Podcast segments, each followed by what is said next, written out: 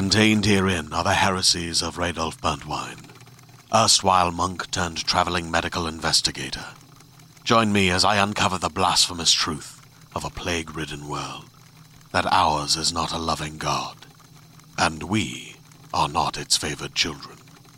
The Heresies of Radolf Burntwine, coming January 2nd, wherever podcasts are available.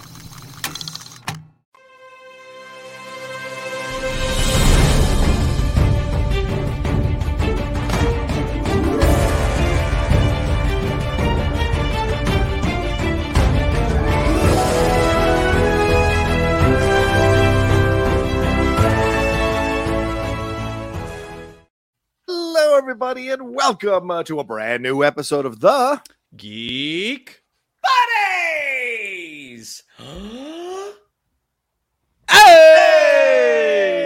Hey! Well, you We're can always tell when this- we record later because our voices are warmed up.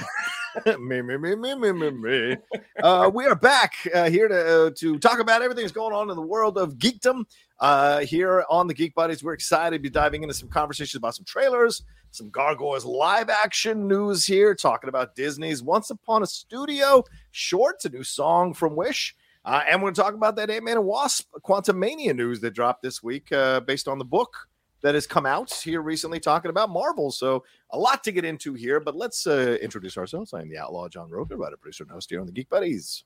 I am Michael Vogel. I'm a writer and producer of animated TV shows and movies. And this is Shannon McClung. I'm a television actor and an animation writer where you can see some of our current work every weekend on YouTube with the third season of Strawberry Shortcake, Berry in the Big City. And don't forget about what the mystery of the bog. What is it? What is it again? The, Beast of Berry Bog, Beast which of is a Mystery. mystery. the mystery of the bog. The mystery of the bog. Yes, strawberry shortcake and the beast of berry bog, and uh, pretty soon, uh, strawberry shortcake's perfect holiday coming. Uh, I, I believe next month to a to a Netflix near you. All right, I love it. Yeah, Christmas music's already out, so give it all to me. Give me all the Christmas. I love it. Um, anyway, all right. The way the show works, uh, for those of you may be new, each of us brings up geek news item. We talk about it amongst ourselves. We take a break in between them, and then we get to our main topic, which is going to be the Ant Man and the Wasp Quantumania uh, news bit that dropped uh, here over the last couple of days that we're going to have fun talking about, and all the Marvel stuff surrounding it as well. But uh, Shannon McClung, I think you kick it off here, brother.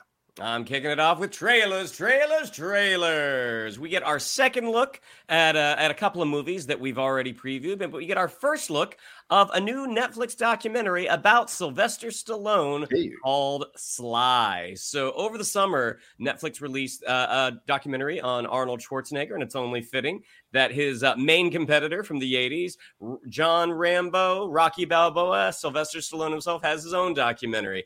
And you know what? I, personally, as a child of the 80s, I love that we're getting these documentaries about these 80s action heroes and to see where they've gone in their careers and I think it's just such a such a fascinating look but gentlemen I'll throw it over to you first definitely going to John first for this one what did you think of our first look at the documentary Sly Well, I have to say, I ate the Arnold documentary up like like a dinner. Like I tore through that thing. It's such a great series. And Arnold is different energy than Sly. Like Sly is a scrapper and a fighter, and nobody believed in him, and he had to claw and scratch and get there, right? Arnold did fight, but a little more gifted, a little more relaxed, a little more like he expected everything to happen to him. So, two completely different approaches to the world. And I can tell from this documentary, it is a completely different attitude than the Arnold documentary. And I kind of liked it as a, as a yin and yang of these two guys who are now great friends. And we see them uh, talk about their past where they were not so great friends and how they've kind of put down the swords, put down the shields, and they, now they've lived, lived through the wars and they're with each other. And I like that this one is exploring how Stallone is his approach to this, which is like you can sit there and say, "Oh, if I had the chance, I would have done this, would have done that." I have more respect for the people who actually dive in and try, and even if they fail, they at least got in there and tried. So I think there's something really interesting and fun that's going to come out of this, but also him talking about his family, like how he sacrificed these things that he now holds dear in order to create these characters and create these films, and then to have the public turn on him and him possibly lose all of that you know, he kind of had to come back and realize the power of his family. And of course, being Italian, I'm sure there's a big deal for him as well. So there was a lot here that I enjoyed. Plus, seeing Talia Shire here and Frank Stallone, Arnold's going to be in this. So already it just makes me very, very excited. But I like the attitude, I like the feeling of this one for for me personally. So great, great uh, trailer for this uh, series. Mikey, what'd you think? I mean, look, I uh I don't feel about it as strongly as John does. I we all we all we all knew that was coming. But I, I think it looked great. I do think if you grew up in the 80s, I think Arnold and Sylvester Stallone had like they just have they both had this larger than life like they weren't human beings and they were beyond even like movie Right. stars. Like there's just nothing that compares today. Like Ryan Reynolds is beloved and we all love him as Deadpool. Like Hugh Jackman's a great Wolverine. Like like there's there's not anyone that has that like you are a stratospheric level movie star Mm. the way that Arnold and Sylvester Stallone were. So I do think it makes sense that we got the Arnold documentary. We're going to get this one. Um, I'm excited about it. I do think that like to to John's point, I didn't think about it in quite this way, but like I happen I, I liked Arnold Schwarzenegger more than Sylvester Stallone growing up, and based on John's description of the two gentlemen, I am more of an Arnold Schwarzenegger, and Yes. John is more of a Sylvester Stallone. Hundred So percent. I think I think I'll enjoy it, but uh, I I think uh, Arnie will always be my guy. But uh, but I respect Sly and the work that he's done. And just like you, they would give you a three-part documentary series, and they'd only give me 95 minutes, which is what this documentary is. Only an hour and 35 minutes, Shannon. Listen, man, I got there's a lot there's a lot of chapters to my life. I don't know what to tell you. There's a lot of there's a lot of things written. that we have to go through, man. the funny thing about these two guys is when they did finally, you know, in in their rivalry, you know, which Yeah. sort of you know started with you know Planet Hollywood along them and uh, and Bruce Willis. By the time they finally got around to making a movie together. I mean, they, you know, Arnie did the Expendables, Yeah. um, but it was really the Escape Plan, which Right. on paper, the idea that Sylvester Stallone is a security specialist who's wrongfully imprisoned inside this supermax where Arnold Schwarzenegger is the is the longest serving inmate. Uh, you see them work together. Like eh, reading the idea for that movie, I was like, my God, this is going to be the movie that that I've been waiting for my life. And then to see what we got, which was fine. It was fine. Um, it was just it just under delivered a little bit for my personal my personal expectations. Vogel, you were gonna say something. What was it? I was gonna say that if I'm the Arnie and John is the Stallone, that does make you the Willis. Are you the Bruce Willis in the situation? I, I've seen Shannon with the smirks. Yeah, I think it's possible. I mean, one could argue he had the most acting talent of the three. So How I'm not dare- going Sir! to I'm Sir! not going to argue that I point. mean, for for those of you uh, uh, listening to the podcast, uh, John threw his arms up, and Vogel's looking back and forth for a weapon that he can that he can pierce his computer. I wasn't. You know what? I was actually I was actually looking for something on my desk that could I could use as a prop as a cigar. Like Arnie would have to be, like, to, to be like, maybe you're the better actor, but I am the more famous and rich one.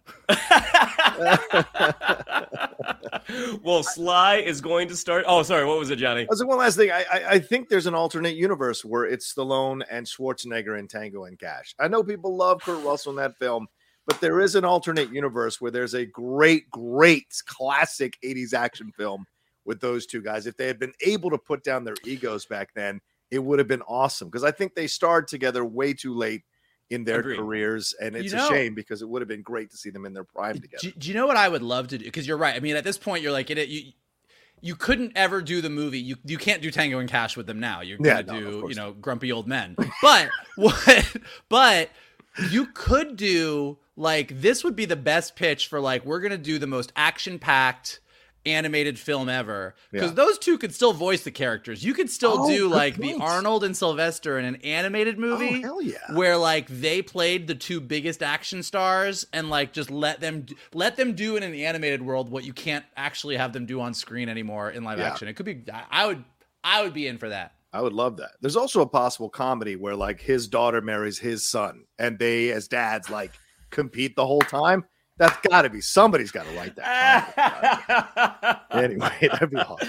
I mean, I was really sold on them playing the world's two bi- two biggest action stars who actually get uh, uh, uh, accidentally fall into a legit uh, action movie. But I don't know them playing competing fathers at a wedding Come on. might be we, we might need to uh, we might need to uh, chat about this after we finish recording. but Sly starts streaming on Netflix on November 3rd. That brings us to our second look at the Ridley Scott epic Napoleon, Mm. starring Joaquin Phoenix and Vanessa Kirby. You know, Ridley Scott, you know, no one will argue that that guy is an incredible filmmaker, but there's also two Ridley Scotts. Yep. Sometimes you get the guy who directed Gladiator and Black Hawk Down and Alien, and sometimes you get the guy who directed Exodus, Gods and Kings, and uh, Prometheus. Uh, Randy. uh, it's Randy Scott. Randy Scott. oh, diddly. Oh, diddly Scott. Based off of what we're seeing, it looks like we're probably going to get the Gladiator, Ridley Scott, Hmm. from the look of this. I mean, this just looks like an epic, epic film. There are rumors that there's a four hour cut, which most people, most people don't want to go to a movie theater and watch a four hour movie. Um, one of the one of those who, who's not, that's that would be John Rocha. He would absolutely sit down for an eight hour cut of Oh, Ridley true. Scott's Napoleon. Uh, but uh, Mikey, what did you think of our second look at Napoleon? I mean, I agree with you that it looks like we're getting Hmm. the good Ridley Scott. like it looks like it. Like it looks great. Uh, I think Napoleon is a fascinating character. I this trailer, like I like, I really like the first trailer, but this trailer even more so. There's something about certain characters in history that were just like, hey, I'm fucking awesome. That's the end of my story. and like Napoleon had that thing, and like Joaquin Phoenix is really doing it. It it, it looks lush. It looks gorgeous. It, it definitely gives me Gladiator vibes. Uh, I mean, obviously you've got Joaquin Phoenix up there, you've got Ridley Scott directing it, but it definitely has those Gladiator vibes. And if I can go see one more Gladiator level movie from Ridley Scott in my life, I'll be happy. Johnny, what did you think? Yeah, I thought this trailer was a really good second trailer because the first trailer was much more focused on his relationship with Josephine and also his military stuff and his ascension or whatever.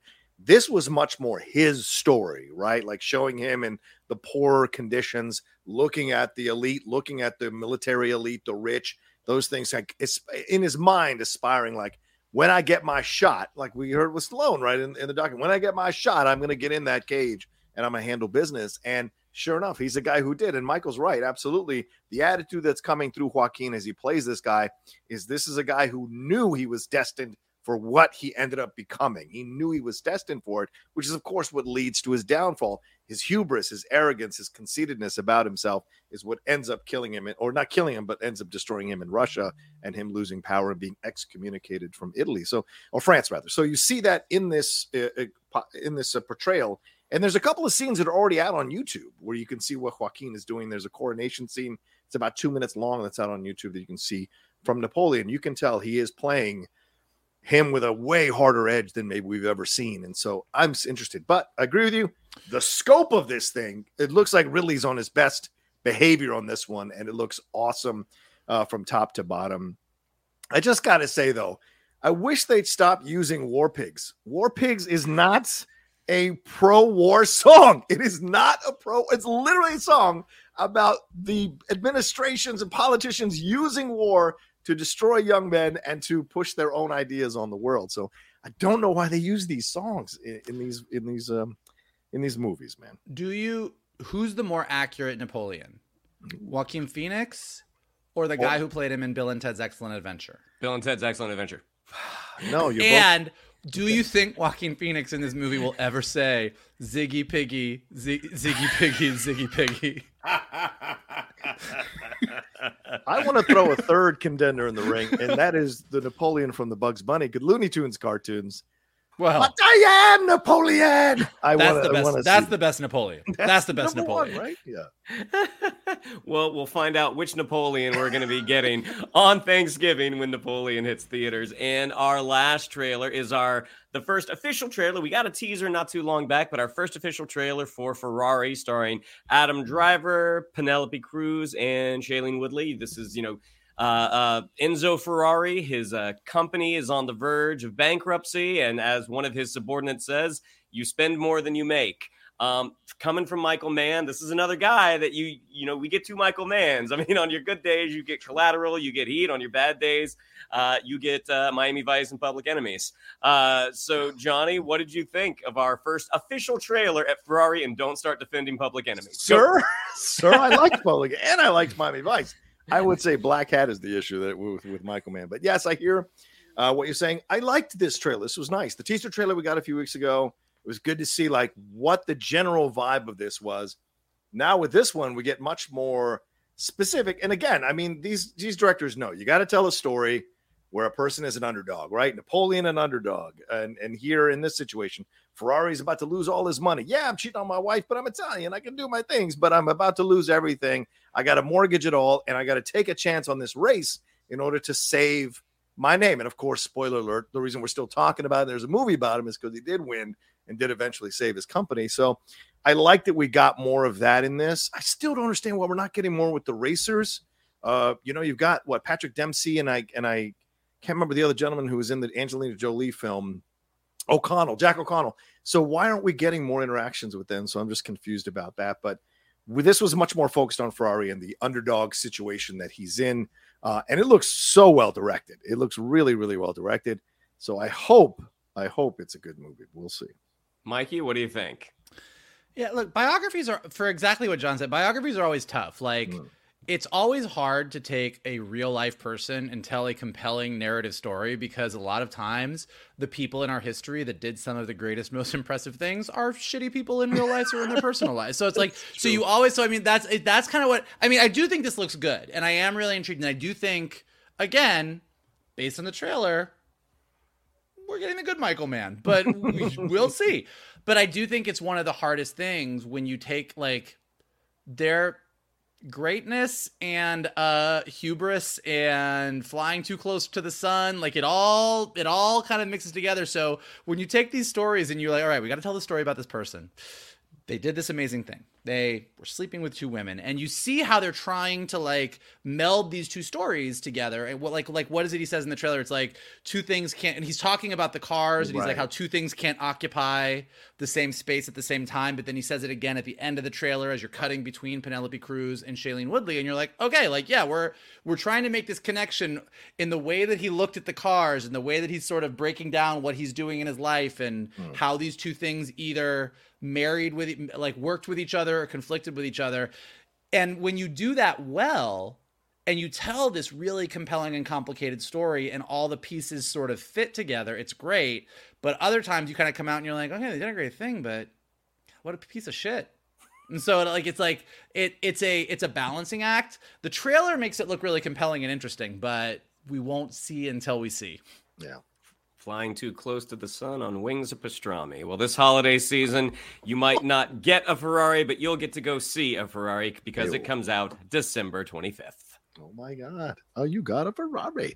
Yeah, there's a lot of interesting films now as we're turning the corner here. I know the strike is still on, obviously, and we respect that. And uh, it seems like that's not going to be solved uh, this month. But the rumors are possibly November. But we're getting these Oscar films coming in. I mean, if Napoleon is good, if Ferrari is good, if Maestro is good, Oppenheimer has got to have is going to have some competition here going into Oscar season in a couple in a few months to see if it's actually going to win the Best Picture. So it's, it's going to be fun to see. Um, I hope these movies are good. Um, all right, let's take a quick break and then we'll jump into some gargoyle stuff right after this. Hello, Geek Buddies fans. Before we jump into today's episode, let's give a warm thank you to our sponsor, Marquee TV. Their support is why we're able to bring this podcast to you. Marquee TV isn't just any streaming service, they're your gateway to an incredible world of arts and culture. That's right, Johnny. I've explored Marquee TV and I've been amazed by their vast library of performances, exclusive interviews, and behind the scenes content. It is a treasure trove for any arts and culture lover. Right now, I'm in the middle of watching the Royal Shakespeare Company's production of The Tempest. And I've also got my eye on that Shakespeare masterclass taught by Dame Judi Dench. Yeah, Shannon. And speaking of the RSC, I watched Christopher Eccleston's performance of Macbeth last night, and I'm going to jump into Kit Harington's performance of Henry V from the Donmar Warehouse. Imagine having the world's most breathtaking ballets, dramatic theater productions, and magical operas at your fingertip. That's the experience Marquee TV offers, making the arts accessible wherever you are. And we've got a special treat for our listeners. Marquee TV offers three months of access for just 99 cents. That's right, three months for only 99 cents with the code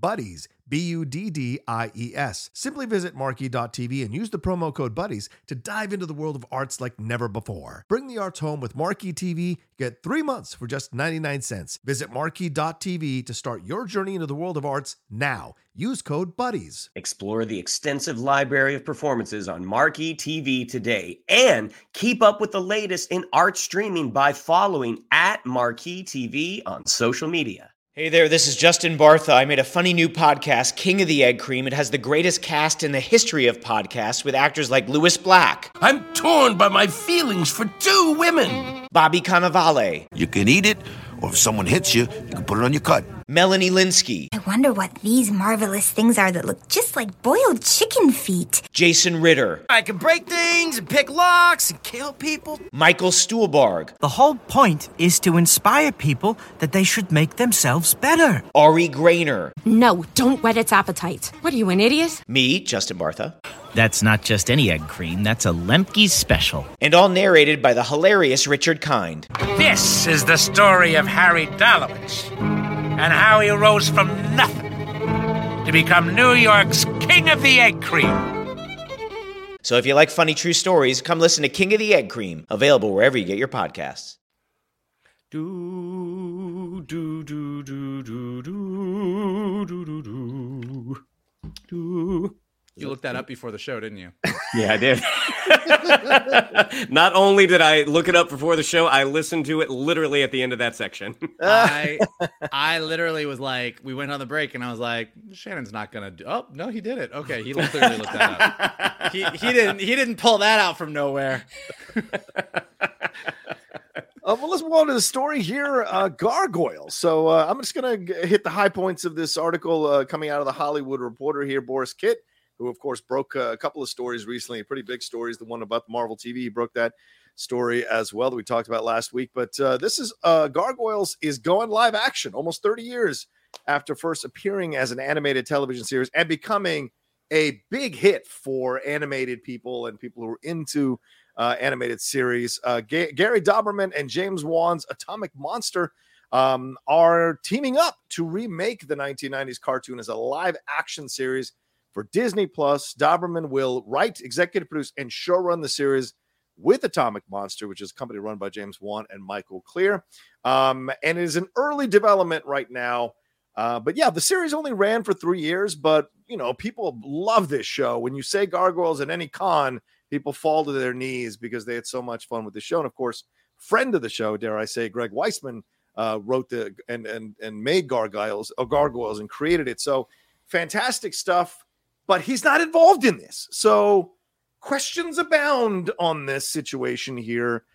Going live action from animation without the creator. We know that's happening with Airbender as well. So, gentlemen, your thoughts, Michael? I go to you first as a personal friend of Greg Weisman. Uh, what are your thoughts here on this situation with Gargoyles live action?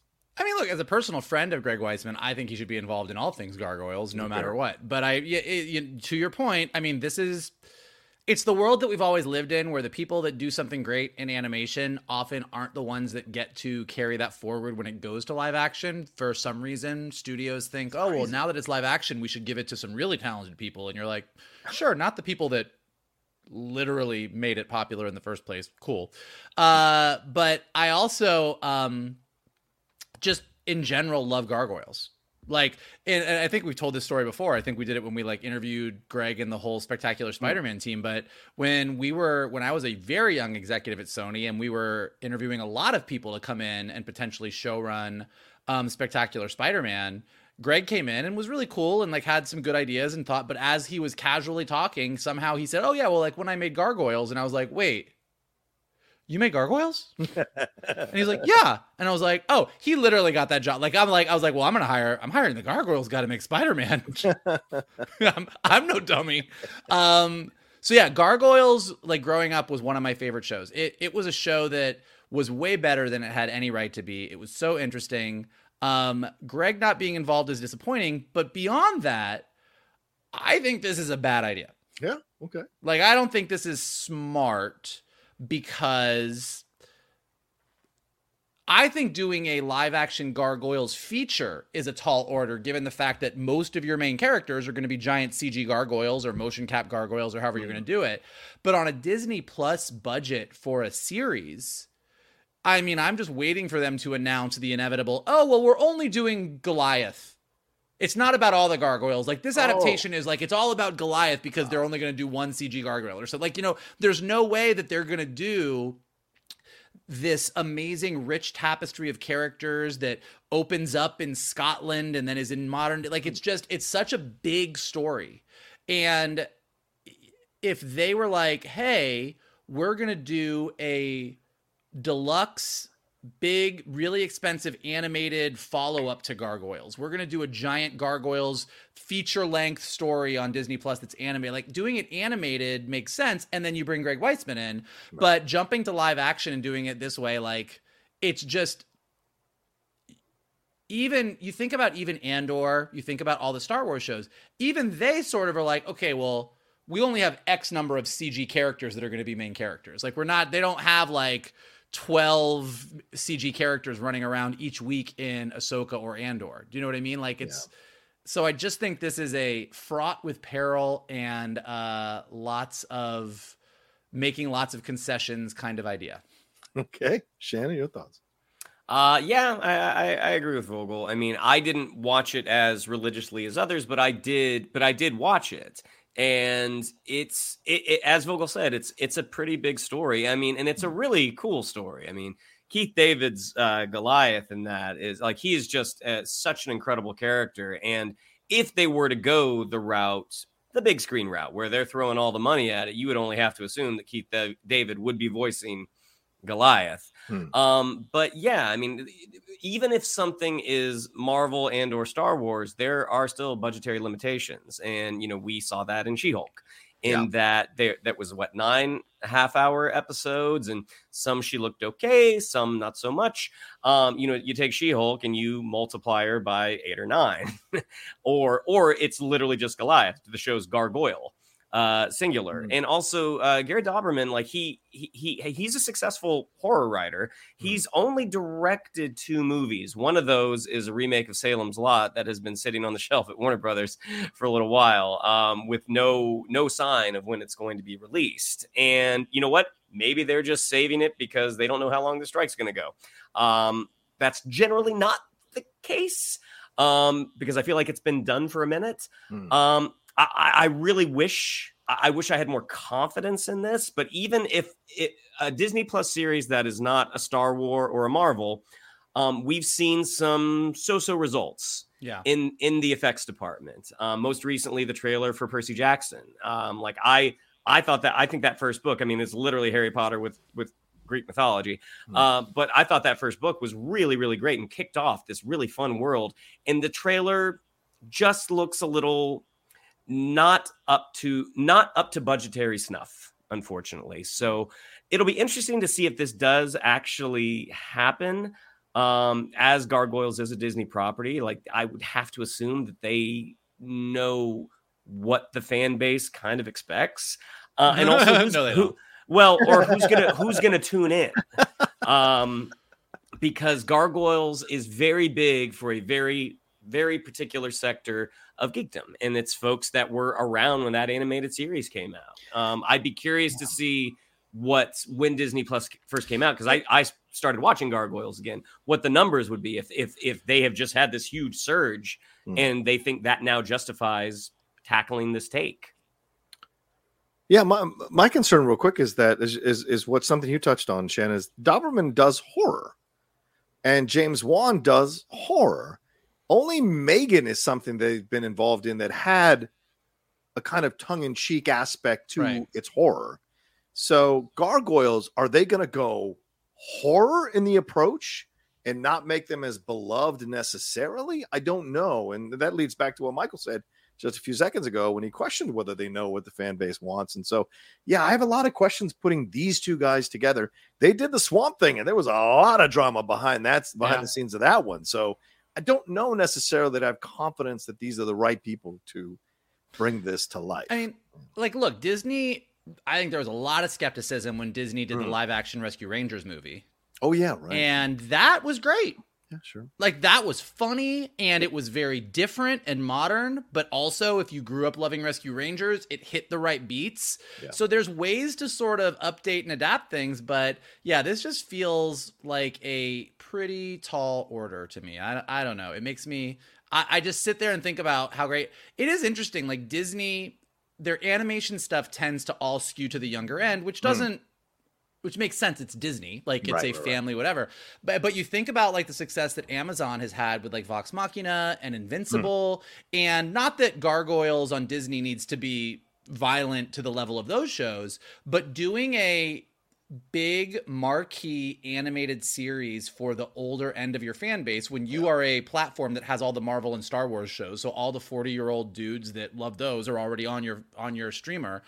Um it just seems like that's the better more successful option but Yeah. we'll see.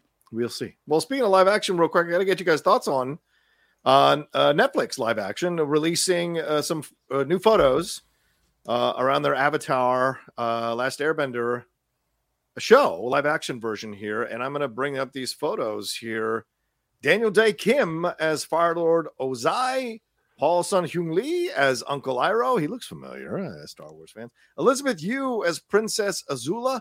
Dallas Liu as Prince Zuko, and Ken Leung, one of my personal favorites, as Admiral Zhao. So, gentlemen, your thoughts as you look at these. Although that one looks a little AI, your thoughts when you look at these. Is this AI or are these actual set no, those photos? are actual little- set photos Okay, I'm a little concerned, is all I'm going to say. So, uh, It- what do you I mean, it's kind of to the point. Like, I mean, the, the live action Avatar is something that a lot of people have been really worried about, especially when the creators left the live action Avatar to go back to Nickelodeon to Avatar Studios. Yeah. But I will say that all the pictures that have been coming out look legit. Like, I was talking to some people today, and everyone who I know who's a hardcore Avatar fan looking at these is like, yeah, those look correct.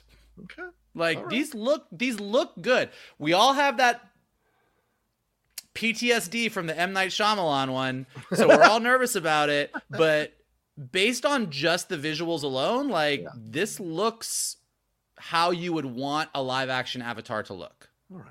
Shannon, am I wrong here in my concern that it looks like they're going to go and blink weirdly? I, am I wrong on this? Am I mi- mis- I mean, I'm not going to say you're wrong. I'm going to say I don't necessarily see it. Okay, fair enough.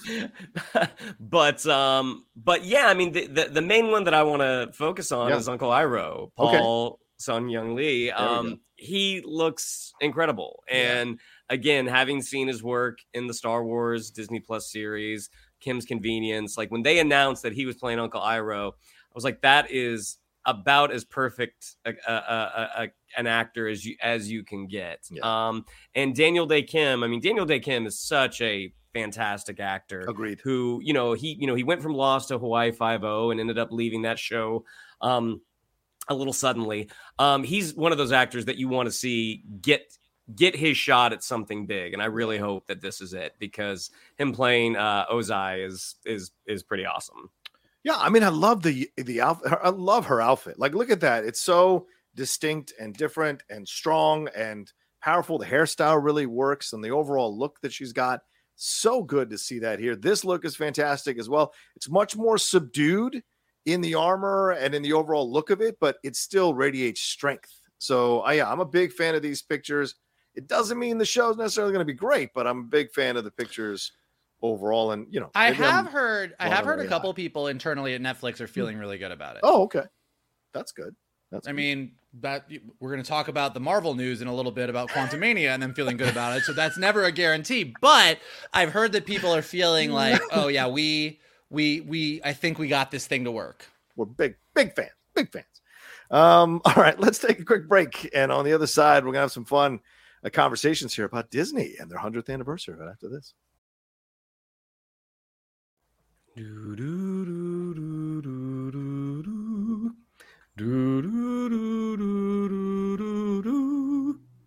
right, this is Michael's favorite part of the show, Mr. Vogel, Well, please. Listen, unless you've been living under a rock, you've Disney's made it pretty clear that it's their hundredth anniversary this year. uh, every time you open Disney Plus, it says Disney 100.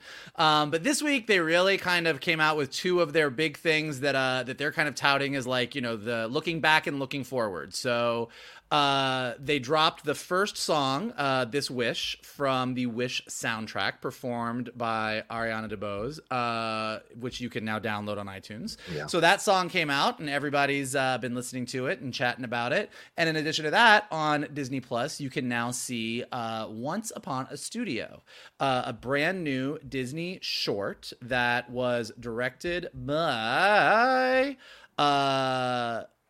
Dan Abraham and Trent Correy, Okay. uh, and features 543 Disney animated characters getting together for a photo celebrating their 100th anniversary.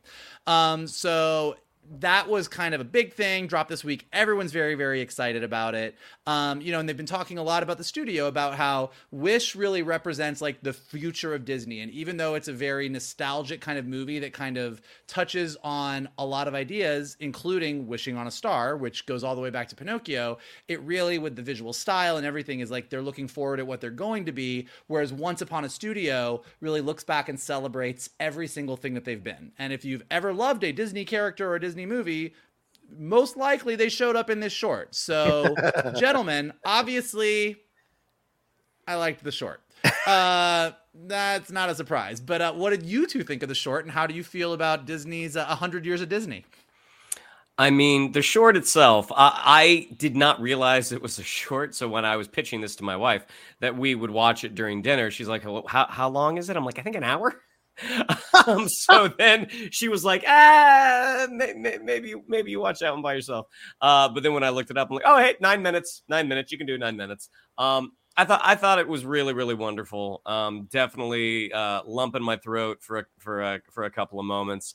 Um, and, and I loved how they they included they included everybody. They you know Disney has had some incredibly successful films over the years, and they've had some ones that didn't do so great.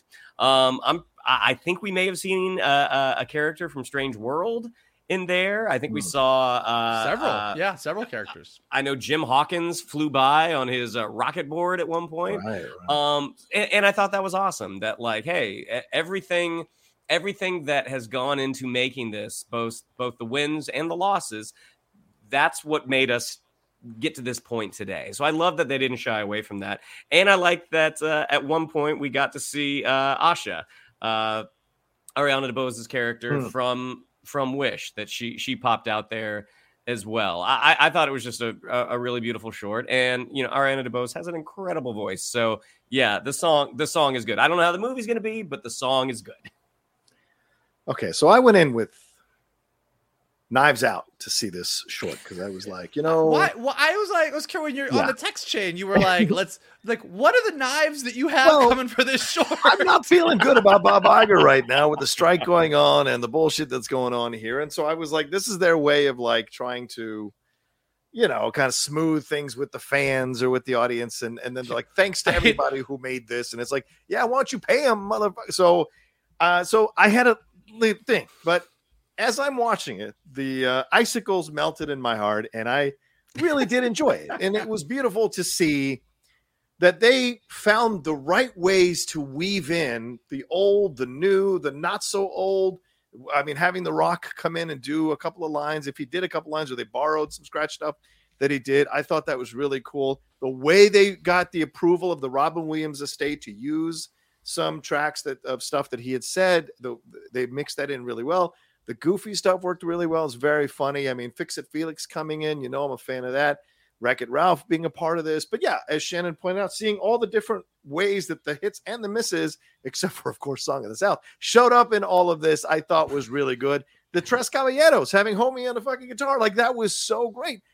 And I was so surprised at the amount of people they got to come in. And of course, some of those voice actors have passed on because a long time ago.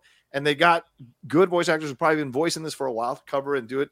You know, like hearing Alan Tudyk clearly do the Mad Hatter voice, which I thought was great. But I will say my one complaint is no Stephanie Beatrice. We saw her, we saw a character, but I the credit she's not listed. So her not getting to sing when Encanto was such a massive surprise. I was a little perturbed by that overall. But but that being said, this is my only complaint because I thought this was really well done. And I wanted to hate that Mickey Walt Disney moment as cheeseball cheese, but god damn it, it worked. It really worked because it was underplayed, it wasn't overdone, it wasn't really highlighted. It was a soft thing between creator and created, and I thought that was really nice uh, overall. So yeah, I was very surprised because you know you may not know this, but I was a Disney kid. I watched all those things. I grew up on those things. My heart has hardened since those times, but like that was great to kind of go back and revisit some of those characters. And I bet there's like a shit ton of scenes that they wrote that they didn't get a chance to animate that would have been so much fun to see uh, to be a part of this. So yeah, very smart idea. Very smart idea. Yeah, and uh, I mean a couple other fun facts. Uh, the old guy at the very beginning of Oh, the yeah. short Who is that? is uh, Disney's longest-serving employee, Burny Mattinson, who worked at the studio for 70 years and died at the age of 87 in February. But he did get to see a screening of the Oh. short before he passed. Um, another thing, the directors actually came. Dan Abraham and Trent Correy actually came up with this idea during the pandemic. Um, you know, they were talking about it and they realized they're like the hundredth year anniversary. Like, what is Disney going to do? Are they going to like just like do a clip reel? Like, is that like the typical Disney? Like, hey, hundred years. Here's a bunch of animated shorts. And they kind of low key came up with this idea. And in one of the interviews, said they were basically like meeting in their cars in a Taco Bell parking lot and talking like six feet apart as they kind of bounce it around and kind of like low key put a big pitch together and pitched it to Jennifer Lee and the animation team, um, which kind of makes it more authentic. Like this wasn't like a corporate like we should do this. Like this was like animators in the building wanting to work on it, and they said that they had animators, older animators, younger animators, all coming up and being like, "Look, even if I just work on this for a weekend and do a couple things, like I'm so excited. Oh, can I work on this character? Can I work on this character?" Um, you know, like I said, 543 characters in the short, and as John said, yeah, the genie does talk uh, to Olaf in the thing, and they talked about how to do it, and they went back through, got the okay from the Robin Williams estate, and sifted through the hours and hours and hours of uh, recordings that Robin Williams did that ended up on the cutting room floor because there was way too much to use in the movie, and found the exact right joke that would work and put it in there. Another fun fact that is the second Robin Williams cameo in the Once Upon a Studio short, right before the Olaf Genie scene. Um, a small lost boy flies past in front of Timon and Pumbaa, and that is actually the lost boy that Robin Williams played in the animation studio tour uh, film that Oh. Robin Williams and Walter Cronkite did when MGM Studios opened. So lots of fun Easter eggs, and I do echo what Shannon said, which is I really appreciated the fact that this was a all hands on deck. It hmm. wasn't just the let's bring out the ones that did good and let's sweep Black Cauldron and Strange World and some of these others under the rug. Like every single person, if you have a even even if you're a fan of an obscure Disney movie, everybody got their moment to shine. So it was great. I've watched it a few times, and hey, you heard it here first. It even melted John's cold, cold heart. So definitely check it out and uh, check out the Wish song. Let us know what you thought about that, and uh, celebrate Disney's hundredth anniversary. Yeah, I'm a little less sold on the Wish song. Uh, I feel like the Emperor and Amadeus. There's too many lyrics. Just cut a few, and it'll be great. So I, I you know, I'm a little less sold on it, but maybe I'll have to listen to it because it's an unconventional Disney song. I mean, the theme is the same, right? Like, let me speak my voice, don't keep me down. I, you know, let me free, let me be free. I, they should play that over images of the actors striking. They should absolutely play that. You know, give us what we wish. I would love to see somebody do an edit of that, but like over because the lyrics totally fit.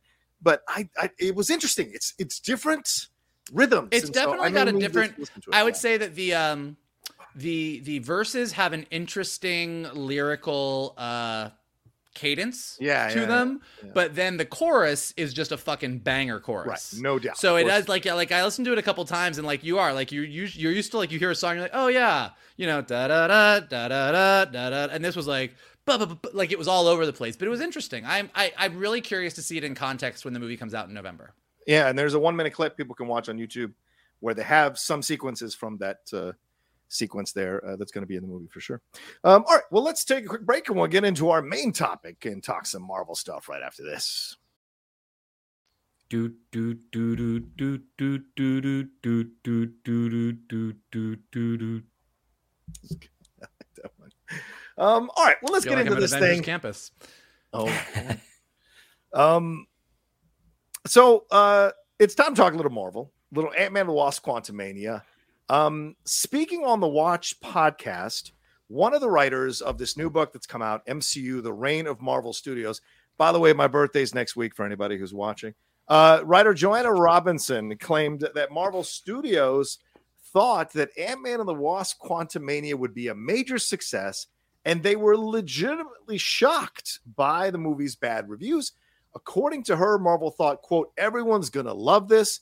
Uh, and that the negative response, Robinson said, really hurt the studio. And they were like, oh, no, our internal barometer is not attuned to what people want anymore. Here's the full quote Marvel Studios is aware of what's happening to their brand. My understanding, having talked to some people, and this is a very well researched book, by the way, ladies and gentlemen, is that Quantumania really shook them. And I'm sure Secret Invasion shook them further, but Quantumania, Quantumania really shook them because they felt like they had something good because they all internally thought everyone's going to love this. And then they put it out and people didn't. And they were like, oh no, our internal barometer is not attuned to what people want anymore.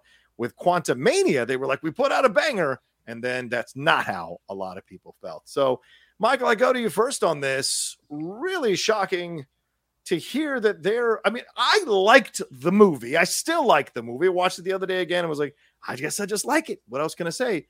But they clearly, the public did not, a lot of the critics didn't. And in the end, is this a surprise for you to hear this? And what is your reaction when you hear these quotes about Ant Man the Wasp Quantumania? I think the most interesting thing about this quote is what you can read between the lines of this quote, mm. which is they were floored that this didn't do well, which means they weren't floored about Multiverse of Madness or Thor Love and Thunder.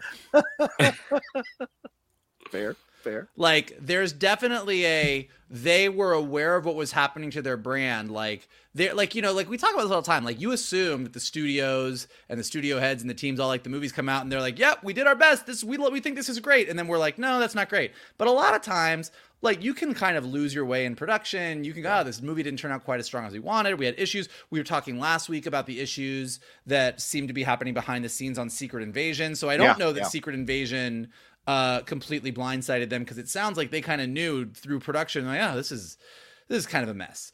Um, but it is interesting because it does show that like they were aware that things were not going great. They knew they had a couple films that while some people loved them, I'm not saying they were, you know, wholeheartedly like not everybody hate not, like there's a lot of people that really liked Multiverse of Madness right. and thought it was a lot of fun. There's a lot of people that really enjoyed Thor Love and Thunder, but in general, the audiences were much more divided than uh Marvel was used to, but it sounds like they kind of were aware of that with those. Yeah. And they really thought Quantumania Phase 5, we made it through Phase 4, let's start with a bang, we're going big and they thought they had it. Like they thought like this is this is what Marvel's back baby. Marvel's back and for a studio that like kind of banked on that for a long time. I mean, part of what made them so great through phases 1, 2 and 3 is that like even if a movie didn't hit exactly, even if a movie was like, okay, that wasn't a win, like the direction they were going and the story they were building, like we were with them and they were with us. Like yeah. we, there was a trust of like these guys know what they're doing on this road to Infinity War and Endgame. And the fact that they got there and pulled it off, we were like, they know what we're doing. And so then phase four was this sort of like awkward guys like you know we, we loved you but like what are you doing? And it sounds like they kind of knew that. They were like yeah we fucked up a little bit. Like we got to get him back. And then they yeah. thought this was going to be the love letter that got everyone back on board and that's got to really fuck with your head. You got to yeah. really question your own internal creative barometer when you think you've got a win like that and critics and audiences are like no you don't. Yeah. No you don't.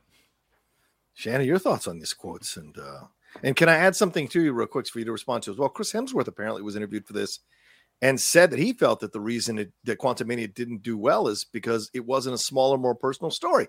He said, quote, the moment it's like your world is in danger, the entire universe, it's like, yeah, so it was the last 24 films.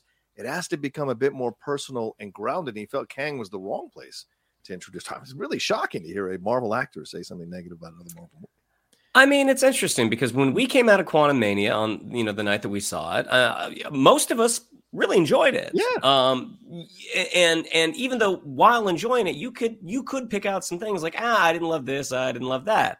Um, the fact that the audience just didn't really, you know, the second weekend they just didn't show up. I mean, because ultimately for the this enormous franchise to keep going, it, you can't just reach out to comic fans. Like you have to reach the audience overall. So I don't know. Maybe Chris Hemsworth had a point. I mean, I, I, the things that really bugged me about it was the look of MODOK.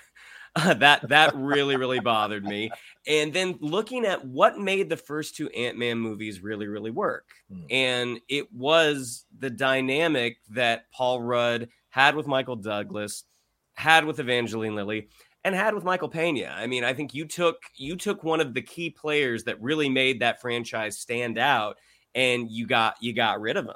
Hmm. And I was like, man, I wonder why they just I wonder why they didn't have Michael Pena go into the Quantumania as well. Like, I don't know. And the I think the over reliance on Cassie maybe I mean, I don't know. I mean, eh, Cassie didn't really her relationship with Scott didn't really work Hmm. in this. And I can't really point and say what it was, whether it was the casting, Catherine Lang, if she and Paul Rudd just didn't have any chemistry.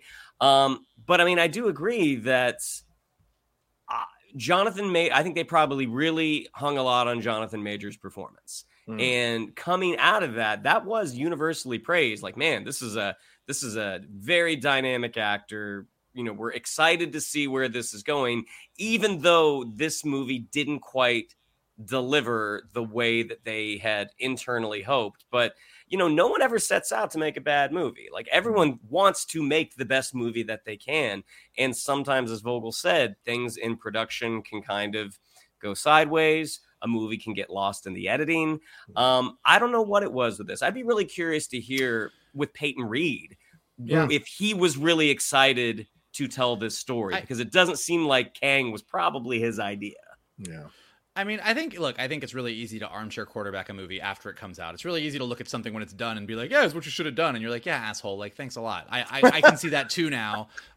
Tell tell me that three years ago when I was sitting in a fucking boardroom trying to figure this out. But I do Wait, wait, wait. think Am I am I the asshole here? Nope. not not not not today. Cue everyone clapping for George Lucas's Phantom Menace script. Anyway, let's go ahead. but I do, but I do think that um, they. I agree that the Cassie uh, Scott dynamic, like I, I will say this, like I mean, I do, I do agree with Shannon. When we all came out, the general consensus was like, yeah, was. I, I think the general consensus was like, well, it was better than the last few. um, and I have watched it on Disney Plus since uh, since then, and like it is a. I think it gets a bad rap. I don't think it's as bad as sort of its um the reaction that everybody had. I think what kind of happened was I think that in the same way that Marvel thought they had a banger, I think we wanted it to be a banger. Yeah. I think after phase four being Rocky, we wanted to go Oh, in maybe, and we wanted that, like, give me, give me, give me Endgame, give me Winter Soldier, give me Civil War. And we wanted that. And although I think Ant Man Quantumania is, like I said, better than Multiverse of Madness and Thor Love and Thunder, it's not that. Hmm. It's just not there. And I think a big thing to Shannon's point is the Ant Man movies, as much as the Captain America movies are built around Cap and Bucky, like that is the as, as big as Civil War gets, it's ultimately Cap being like, I'm not going to give up on my best friend.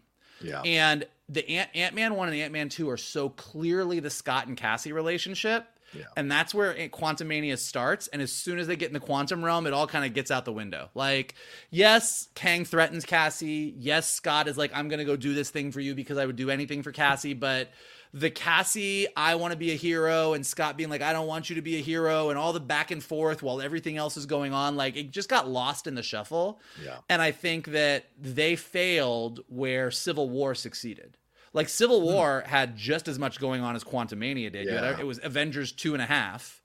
Um, but that Cap and Bucky thing, still, you get to the end of that movie, you get past the whole superhero battle at the airport, and it turns into, oh, Bucky killed my best friend's parents.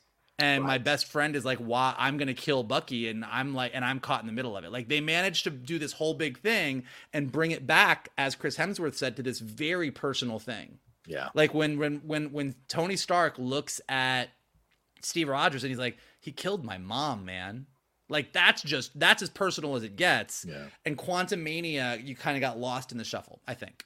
Yeah, no, I think you make a, you both make excellent points about the film. I mean, and but I, I, you know, for me, the quote is more about what is going on internally at Marvel because certainly we just covered last week the Marvel TV situation, and the changes they're making here. And Jeff Loveness, who's the writer of Quantum Quantumania, he has been destroyed, man, pilloried uh, post to post, and been removed as a writer for Kang Dynasty. So, like, uh, this is where it becomes ramifications and consequences of not quite getting there because the film I think only made like uh, 400 something or 600 something million. It, was, it wasn't that much, and so it really didn't do well. It's not rated. It's like 6.5. It's got a B minus or B cinema score, which is not great.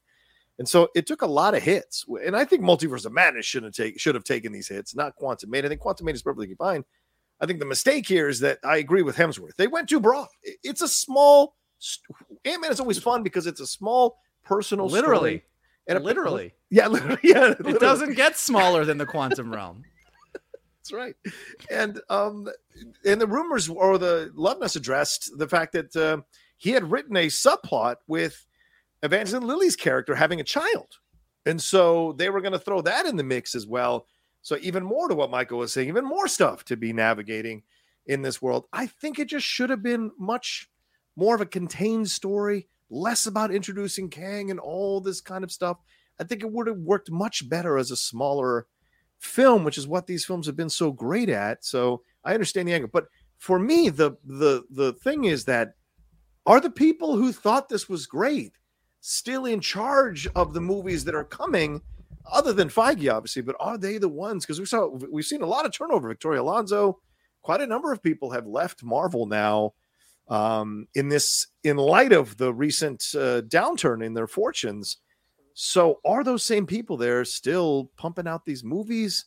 Are they getting gun shy? Is this going to cause overthinking in these situations? I don't know. There, eh, there's no way that people at Marvel aren't overthinking right now. I mean, Okay. per Yeah. per like last week's discussion as well. But like, look, Daredevil's on hold. Will they fix that? Right. They don't Yeah. know what the fuck they're doing with Blade. Uh, Yeah. Fantastic Another Four. Rewrite. Yeah. they know they have to get Fantastic Four right, and we're still waiting to hear what the fuck is going on with that movie. Like, like they are like. They they are. I think Fantastic Four is probably where they're doing the most overthinking. Yeah. Um, I've And heard X-Men. from. Yeah, no, X, I think X Men are like like X Men is like the bullet Okay. in the gun that you're carrying. Like this is like I got this gun and I've got one bullet in it in the chamber, but I'm because like X Men is their get out of jail free card. Gotcha. They could fuck up the entire Marvel universe. Right. They could destroy everything. We could all think that the Kang Dynasty and Avengers Secret Wars are the two biggest disappointments in box office Wow. history. And if they come out a year later and give us the X Men, we're all going to fucking see that movie. Like X Men is X Men. It's the same in the comics. X Men has always been Marvel's like, hey, no one's buying comics. Uh, Jean Grey's back. Uh, you know, X Men are on Krakoa. Like they, like X Men, X Men have saved Marvel more than one time. They will save them again in the movies. But I do think, um, what I've heard is from some people, I, I've heard that Marvel's is fine. I've heard Marvel's is fine. Oh, Marvels. Yes. Which I've is, heard the Marvels is fine. We are Um, three weeks away from that movie coming out, and no one is talking. so so i think so to that point and like i was saying about this article kind of like i i don't think that marvel based on my gut i don't think that marvel is going to be blindsided if the marvels doesn't perform well, fair enough. i think that i think that i think that marvel is banking a lot on uh cap 4 and thunderbolts Mhm. I've heard that Thunderbolts, everyone's really excited about Florence Pugh and, and Julia Louis-Dreyfus. That they are like the standouts of that movie, and I and Cap Four is supposed to be the one that gets us all back on the train. Wow. Yeah. It's gonna be interesting. Shannon, what, what, what are your thoughts on this? I mean, with the Marvels, you know, when Cap when the first Captain Marvel movie came out, that was in between Infinity War and Endgame. Like Right. people, I mean, that was as high as the as the Marvel wave has gotten. So it's not a shock that people rushed out to see that movie. I mean, I do think the Marvels is, is definitely going to suffer from the three leads not being able to go out and promote it True. um, that this is the type of film that they would be trotting those three ladies out to be like, you all love each other. You had such a great time making this movie. Let's get Nia DaCosta. Let's get all four of you up there. Let's talk about how great it is. Um, and and I do think that it probably would be effective. Yeah. Um, you know, getting to hear from the Oscar winner and the two new stars, and one of Mhm. them being, you know, the very young, you know, Iman Vellani.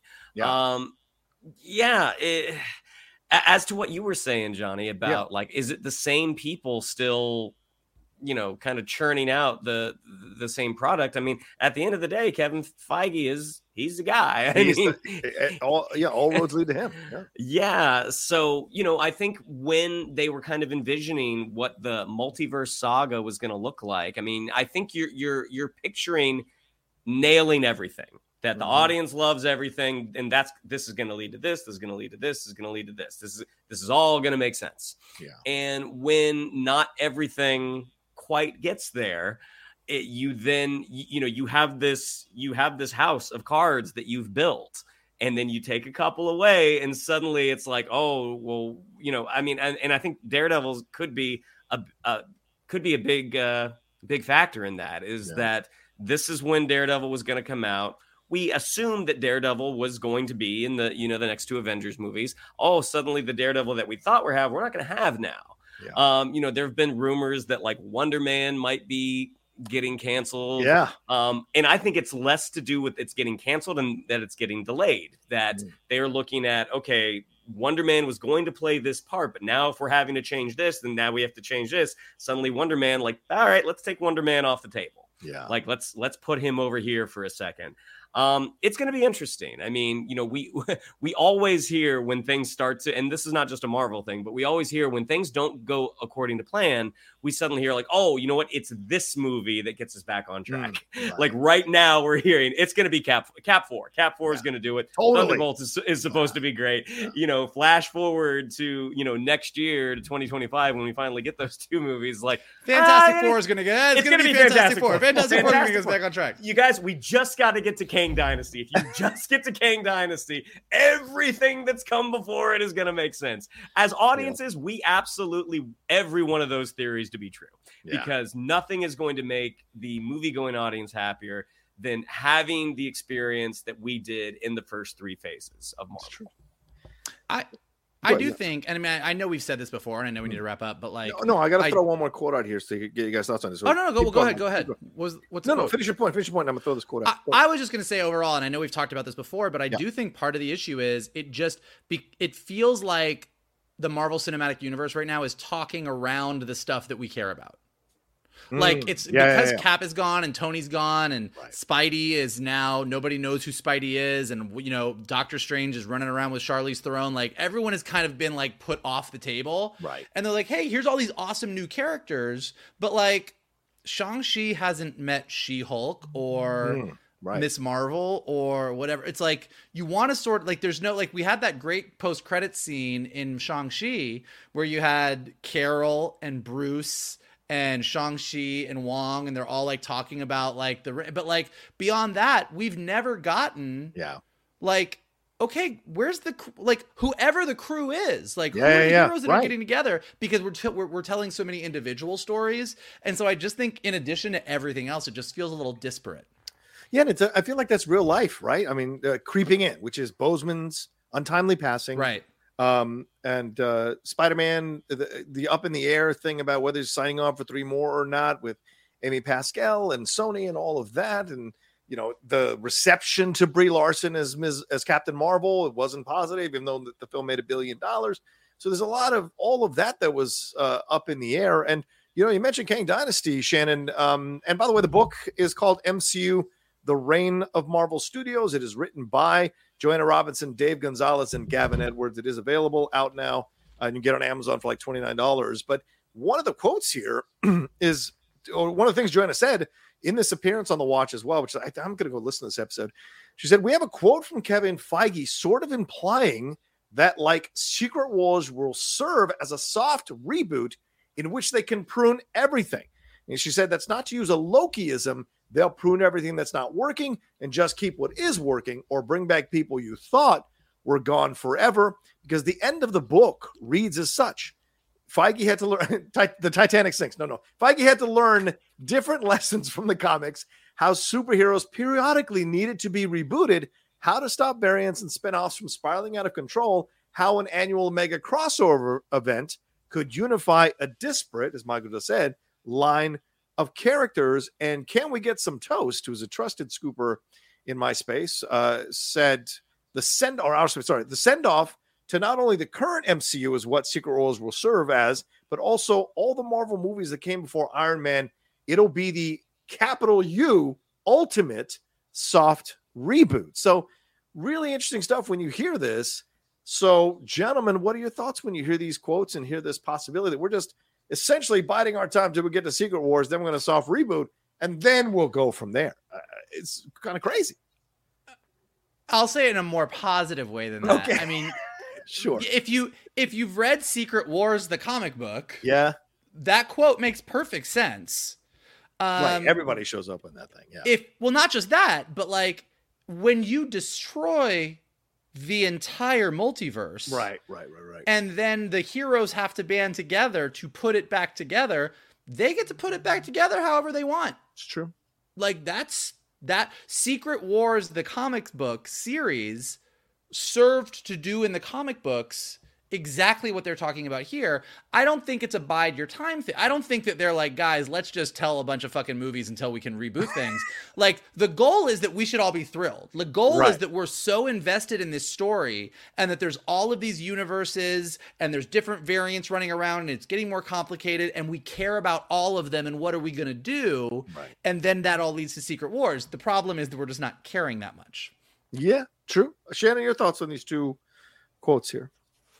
Uh, yeah. I mean, I, it would be. It, it's a really big investment just to be like, all right, let's get everything off the board. Like they they they want to make they want to make good movies. Like they want the audience to get excited about this, and they know the you know the bullets they kind of have in the chamber, the the X bullet, um, that they want to get through Phase Six before they bring that one out. Um, do I think that suddenly Iron Man and Captain America and like Chris Evans are they're going to be coming back? Like I, I wouldn't. That wouldn't be that wouldn't be my thing. I think you still have you still have so many characters that you can use before you have to go back to the well and be like, all right, now this is this is the new universe's Tony Stark. This is the new universe's Steve Rogers. I, I hope that's not what they do. Um, they will eventually because all all of these things have to come to an end at some point. Um, But yeah, I, I I do think like based off of the reception of phases four and now five at this point, I do think they are uh they are craving a win right Yeah. now. And if that win is ultimately get done with Secret Wars, let's let's bring the mutants out. Okay. but I kind of don't think that's it. I feel like it's a sports analogy, and I'll you know I'll end my part on this. It feels like a sports analogy. Feige is the coach. He had a successful run for a while, won some Super Bowls, great. Now he's brought in some new players. The older players aged out, didn't quite accomplish as much. He's struggling a little bit, still winning every once in a while. Maybe he's got one more run left in him. And once Secret Wars and they reboot everything, I imagine Feige's going to leave and be like, okay, I've done it. I've shepherded as far as it can go. Let someone else deal with it. I want a new challenge, go to a new team, start all over again. And we'll see if some of those old players come back for one last game or whatever and how they go about it uh, going forward. But I think that's what we're going to see eventually. That's when Feige is going to leave and maybe go over to Star Wars or someplace else, God knows.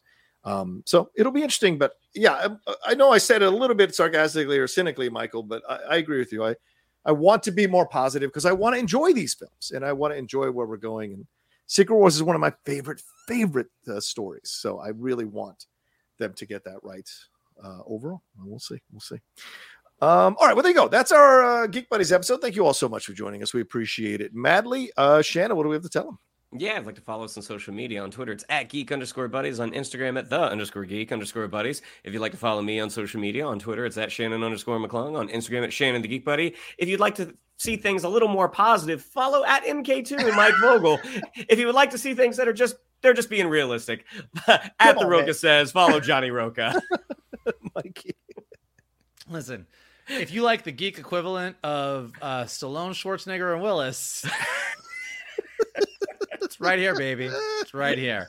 Uh, and here's what you can do so that we can keep coming to you every week. You can smash that like button below, subscribe to Johnny's Outlaw Nation page, check out all the amazing content he's got going on there. Please. Leave your comments below. What do you think of everything going on at Marvel? What do you think of Once Upon a Studio? What do you think of Gargoyles? What do you think of the trailers? Let us know everything below. If you are listening to us on a podcast, go ahead and leave us some stars and some comments so we go up in the rankings and more people can find us. And as always, the best thing that you can do is retweet this video, post it on your socials, send it to your friends, and tell them to hang out with your buddies, the Geek Buddies. And I just had a thought that Once Upon a Studio, that Mar- Secret Wars could be Once Upon a Studio for the Marvel Universe, where everybody just comes. swarming Basically. Basically. yeah, we'll see. Uh, all right, guys, take care of yourselves. Be well. Uh, thanks so much for watching. We'll talk to you next time with another brand new episode of the Geek Buddies!